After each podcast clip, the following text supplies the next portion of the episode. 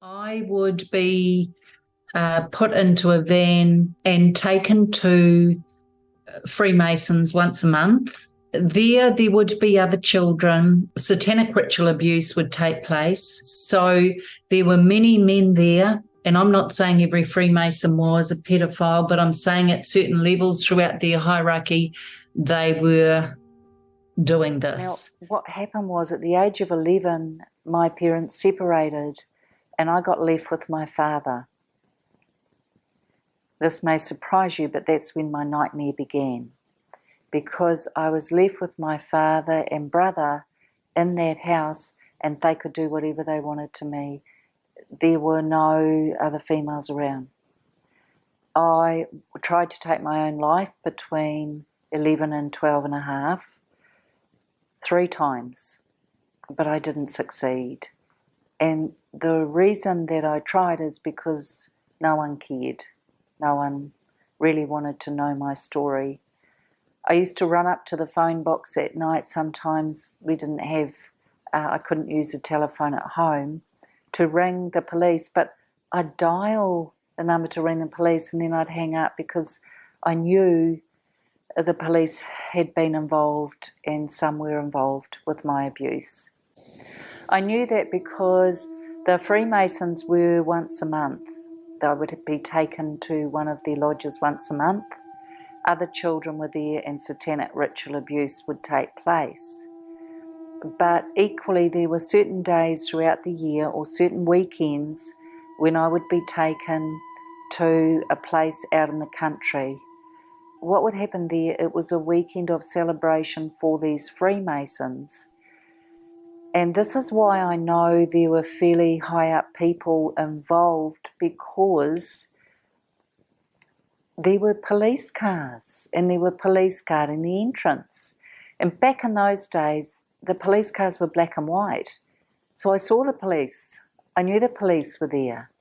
Now, whether they were inside and engaging as well, I don't know, but they knew enough to be protecting the people that were there. It was satanic ritual abuse, so children would be there. So, this type of abuse involves um, offerings, so it's blood, it's um, animals being killed and sacrificed, children's lives were taken as well. And in fact, at one point during one of these sessions, I heard my father talking to the Grand Master, uh, who was high, one of the highest up in the Freemasons, and asking him, if, uh, saying to him, "Oh look, I'll sacrifice her if if that's if you're needing a child of that age." But I was getting a wee bit older, so I wasn't quite as appealing anymore, and I don't know. Luckily for me, the Grand Master chose not to have me sacrificed, but there was human sacrifice. Please know that not every Freemason is abusing children or trafficking children.